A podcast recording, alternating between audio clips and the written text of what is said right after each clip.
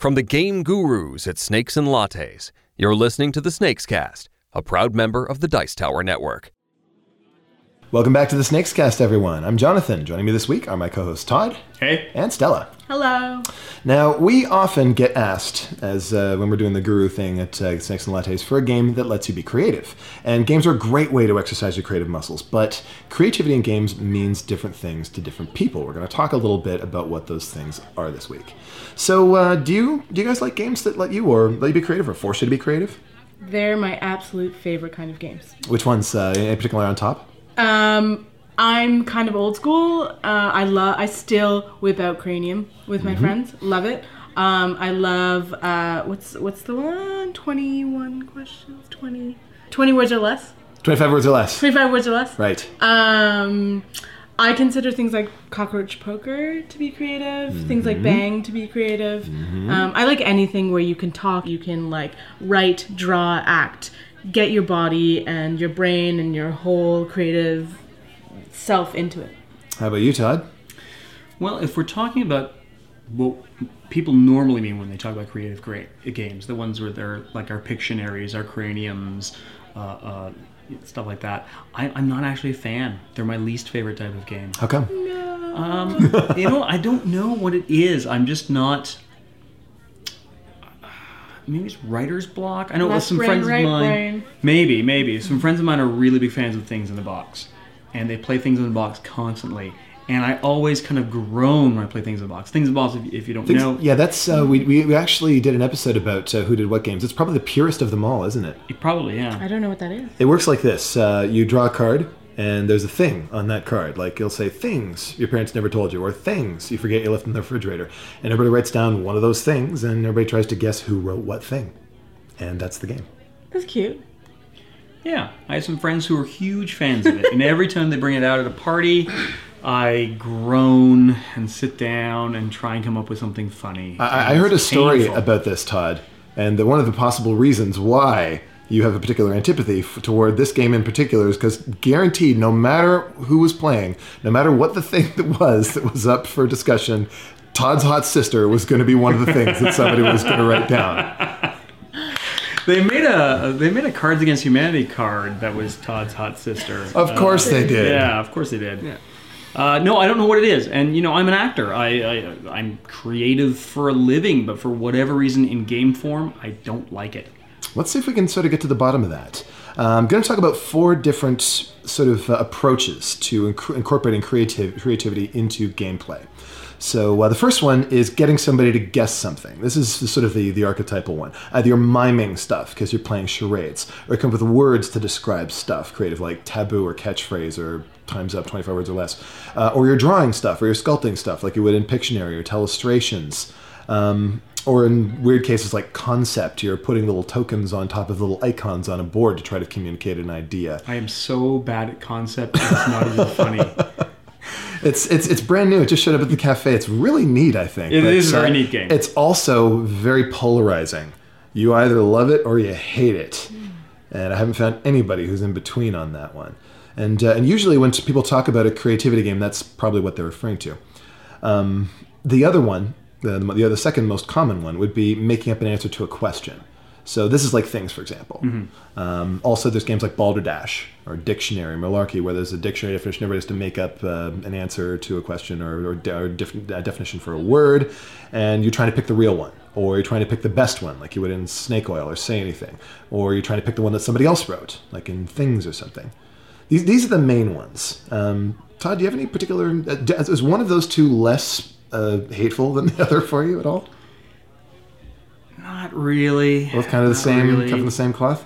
Yeah, I mean, I, I understand why they're popular people. I understand why people enjoy them. Uh, I recommend many of these types of games at the cafe on a nightly basis, but I don't particularly enjoy playing any of them. Okay, so whether it doesn't matter whether it's making up an answer to a question or getting somebody to guess something that doesn't work. How about you, Stella? Do you have a preference between um, uh, between those two approaches? You know, getting people to guess stuff or making up answers to stuff.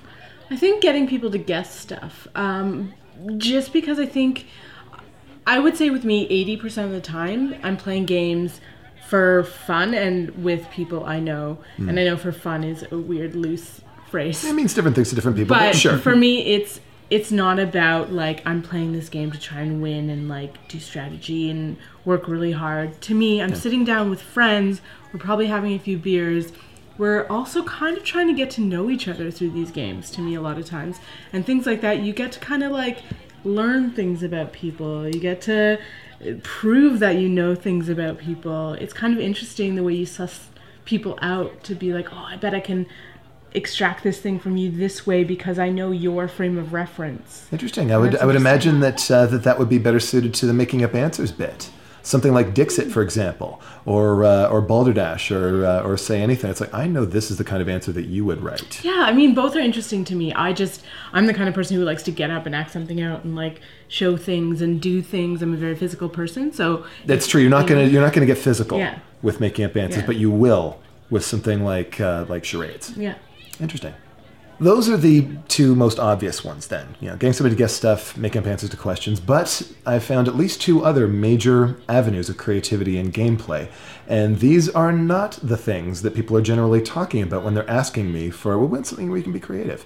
Um, one of them is making up stories. Uh, a game that I've loved ever since I was a wee lad is Dungeons and Dragons, and that is effectively improvisational theater. You and your friends are making up a story together, like a TV series, and every time you get together, you do the next episode. The game doesn't actually, you know, end when you finish playing because you want to find what happens next week. It's like the end of a TV series episode again. Um, so that's that that's that's hugely creative, and it's very very demanding from a creative standpoint too. Um, Todd, I'm guessing that's a bit more appealing to you than uh, the uh, the previous kind we were talking Oh, about. definitely, definitely. Um, because it the, the creativity has a has a context, and um, I've been playing role playing games since I was a teenager, and I, I that sort of creativity I love. Nerd boys represent. Yep. Sally, have you had the opportunity to play RPGs? No, and I'm so jealous. I've always like this is sort of like this point of contention for me, sidebar. But I've always wanted to play Dungeons and Dragons, and We've I've got to get you in on never some been of our games for invited. the community episode about Dungeons and Dragons, Dragons is my favorite. So good, so good. I love that episode. Oh my god, I just want to play that game so bad. I think I- that may actually have been the best treatment of role playing games I've ever seen on television. I just- They got it. I'm so interested in doing that and being creative in that way. I've just never actually been invited to play, Okay, we have to change that. and I would like to do that. So, t- having never played that, I think that would be awesome. I'm really intrigued by that whole world. So, uh, in addition, there are other ways you can make up stories in games too. Uh, you maybe uh, it's a game about making up a story, something like Once Upon a Time, for example, where you have a hand of cards with different things that could appear in a fairy tale, like a princess or a thief or a betrayal or an escape, and you just you just start telling a story. Once upon a time, there was a play your card, and every time you mention something, it's on one of your cards, you can play that card, and your goal is to play all your cards and finish with your ending. But the story has to kind of make sense, at least as far as fairy tales make sense. So you're, you're making up a story there, and that's really demanding in terms of creativity. Um, and then sometimes you'll take a game where it's not about making up a story, but you do anyway to make it interesting. Something like A Touch of Evil, for example. Um, where in that game, well, technically all you're doing is you're rolling a die, you're moving your piece, you're drawing a card, and find what happens to you. But it's so much more than that. If you just imagine why your character would be over there doing this thing and why these things would fit together. Um, Or there's a game like Gloom, which Oh yeah, that's which is a, a really a, not a good game unless you have a story attached with it. With a story attached with it, it's a lovely experience. and you have to make up that story. That's the thing. You know, mm-hmm. you're playing the cards and you're scoring the points and stuff, but the key is like, well, why was she being mocked by midgets? Why was he chastised by the church? How does this fit in with the stories that were told by these other characters? Have you played Gloom? I have no idea what you're talking about. Okay, it's it's it's it's basically a card game where you are trying to make your family as depressed as possible before they die. That's the game. Yeah, and you play cards on these different family members that cause unfortunate things to happen to them. You can also attack the other players by playing cards on their family that cheer them up, Oh, and uh, eventually you kill them Oh. so that they die. And the more miserable your family is at their death, the more points you score.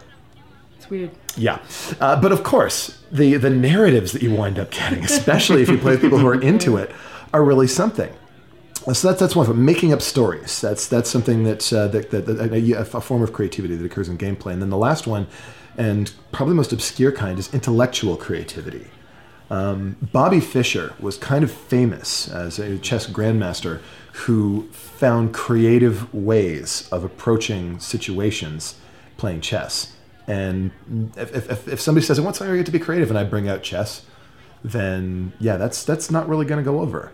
Um, something like uh, if you're playing a game like Suburbia, which is a game about so it's like Sim City. You're building a little city. Each player's got their own little city, and it's like, well, you know, I'm just I'm just going to build all corporate stuff. We just got this grim corporate hellscape, and that's going to be my burrow, and it's going to be awesome. Uh, there's, creativity there. Certainly. And uh, have you guys ever played any of these collectible card games like Magic the Gathering, something like that? Yeah, I played Warlord, Saga of the Storm back in the day. Wow. Was there, BattleTech. was, was there a lot of latitude for creative deck building in that? Or Oh, certainly, certainly. I mean, any any of those collectible card games, there's going to be a lot of latitude for building stuff, or or even the the miniature games. Like if you're playing Warhammer, Sure. you're trying to build your army or whatever. These are games where you get to sort of build your own sort of approach. You have, you have your collection of cards, and there's zillions of them, uh, but you don't bring them all. You just bring some of them. You pick, okay, I'm gonna pick these and these and these and these, and I'm gonna play with these, and that's gonna be my game. So you get to sort of do a bit of creative self-expression. Are you going to play a red deck that just does a whole lot of burn and blowing away enemies? Or are you going to play a white deck that's about protecting the stuff that you have? Or are you going to play a blue deck that's very brainy and controlling? It's like, nope, you don't get to do that. Nope, you don't get to do that. Oh, okay, fine, you can do that.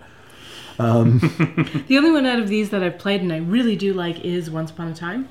Oh yeah, And I like it because think, if I remember correctly, the group kind of gets to judge and be like, no, that story doesn't make sense. You're cut. No. Right? Is that right? it's true. Yeah, Yeah. What you do has to kind of, sort of, kind of make sense.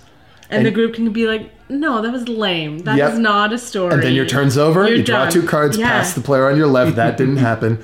And it's the only way anything can ever get negated in that game too. It's like the rules of improv apply. Which I love. So a person could be like, my knight went to the store and bought a bag of sugar, and then the princess came along because she really loved sugar, and then they went home and they baked a cake, and you could just keep going and be really animated about it, and people just let you go.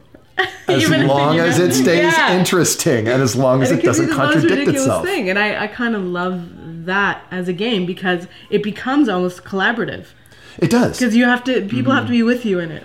And then when somebody else picks up the story where you left off, they're going to continue it. They are going to try to steer it towards their ending. Sure. They're going to try and change the outcome, but they can't erase anything that you did before. Yeah. Uh, they can sort of modify it. Like I, I could say, uh, I, I can't say if, if you said that they they met an old man on the road or something. I can't actually say that this didn't happen. What I could say is the old man was actually the wicked baron in disguise. Um, But that's, that's kind of a womp womp. You know, like like cop out. I suppose, unless you make it awesome though. Right. If you build it up with you know do the foreshadowing stuff, and it's like, oh, we trust you, old man. Like, uh oh, you, you get everybody anticipating it. But again, that's that's a really intense, really demanding level of creativity. That's that's hard. Definitely. And I think, again, it's like the kind of people you choose to play that kind of game with have to be the right people and have to be game and have to be into it. So there's our four approaches to creativity in games: getting somebody to guess something in a creative way, making up a creative answer to a question, making up creative stories, and intellectual creativity. Now, those first two are the big ones. When I'm when I'm asked, when I'm when I'm doing the guru job, when I'm asked to bring out a game that involves being creative, I know they're always talking about those first two. They're never talking about the uh, the second two. And generally speaking, if I try to bring one out that involves the second two, if I try to bring out Once Upon a Time, that usually tends to be met with a bit of skepticism and sometimes distaste. Um, it's, it's not what they want in a lot of cases. So, why do we define creativity in games this way, as this sort of thing that has to be in that mold of charades or balderdash, and, and, and not in the Dungeons and Dragons or Say Anything or chess sort of way? Why is that? Well, I think when it comes to the people who come into snakes, most of them what they're looking for is creativity in a very short commitment. You know what I mean? Like, um, if you're playing one of these games like Taboo or Catchphrase or Charades or whatever, I have to be creative for a few seconds. I don't have to carry that creativity through an entire story or through an entire plan ahead. strategy. Yeah, of course. So I think that's really uh, the key is that people want to be creative. They enjoy being creative, but they don't want to invest a lot of time and a lot of mental energy into it. You know, maybe it's late and they're tired. They've had a long week at work. What do you think, Stella? Is there is there something else going on there? Uh, I think there's something about like recognizing the amount of creative you need to be. Like if you know you need to act out this word, you know that word, you need to show your friends that word. Cool, I can do that. If you need to make up a whole story, that's something that's like unrecognizable. That's a that's work. That's like homework. and to some people that's that's not what they're there for. They're there to have a good time. They're not there to work certain people that's great that's a good kind of work but again it's, it, it's like knowing your audience Absolutely. you you ask these people okay do you do you want to do you want to create something from scratch here or do you want to just sort of use half your brain and use your other half to concentrate on your beer and your food and your friends and i think that's a fair question and a lot of a lot i think a lot of people like more intense gamers judge that It's true. I'm guilty of that Yeah. sometimes. I, uh, but the thing is, that's mostly a fear of being judged myself. I've, got- I've got a bit of a nerd persecution complex when it comes to this. Yeah. but you, you got to think about it is that that's your job Yeah. them playing games is not their job. They're No. there for fun. They're not there for their job. Here's the thing, though. I was passionate about it before it was my job, and I and I felt kind of uh, you know excluded and stuff by uh, even before. Because here's the thing, um, there is um, there, there is definitely a stigma, and there still is. I mean, it's, it's people talk about oh nerdery is mainstream because Game of Thrones is on TV. No. As, as long as I can tell somebody I play Dungeons and Dragons and have their shoulders sag and go, and go, oh really? it's not mainstream. But you can say that now with a lot less uh, shoulder sagging than 10 years ago. It's true. I can absolutely Yeah. say that I, for you're a right. fact. You're right. And uh, here's hoping that 10 and 20 and 30 years from now, that will get less and less. And also, I think that uh, as that stigma gets less and less, people will feel more bold Mm-hmm. about stepping into those waters, about trying that stuff out, because it is a lot of responsibility. You know, if you're if you're playing a game and you have to decide whether somebody else's character lives or dies, that's a big deal. And not everybody's going to want that sort of responsibility. Sometimes you just want to relax and play a freaking mm-hmm. game. Mm-hmm. Yeah. Um, and I think there's also a lot of fear that we're not going to be good enough. We're not going to be creative enough. We're not going to be skilled enough. Because, I mean, you, you get people playing Taboo or something like that. For the most part, people don't worry about it. Get somebody playing charades, well, it's fine as long as I can guess and I don't have to get up and act. Stage mm-hmm. fright is a huge deal. And the greater the responsibility, the more demanding the game is, the more intense the stage fright is likely to get. So it's sort of an ongoing thing. And it's also they're in a public place. They're yes, not, it's true. Being playing with snakes is one thing. Yeah. I tell you, when I invite you to play D and D, it's not going to be at Snakes and Lattes. It's not going to be at a cafe. It's going to be some place Well, where I we have can- no shame, but most people do. They're My fellow players do. they don't want to look a fool to the hundred people around them, Hmm. or their friends who they may or may not know very well, or their date, their first date. Absolutely. You know, there's a lot of levels to teaching strangers or picking a game for strangers Mm-hmm. that will be comfortable for them to play in a public space. You don't know the relationship of these people. You don't know how much they can give to each other. That's why a lot of people, I think, will choose these surface games where they can just kind of giggle and laugh and everything's on this certain surface because they maybe they don't know, each other that well. Maybe they've worked Absolutely, and you know? uh, and maybe they'll work uh, through to other stuff, Yeah. or maybe they'll remain comfortable at that level. and Right. that's all good too. yeah. Thanks for listening, everyone. We hope you've enjoyed this look at creativity in games. Until next time, I'm Jonathan with Todd and Stella. Game on. See ya. Thank you. Thanks for listening. You can find more from the Game Gurus by subscribing to the Snakes and Lattes YouTube channel or by visiting our blog. Just go to snakesandlattes.com and click where it says blog up near the top of the page. Until next week, I'm PT Douglas. Game on.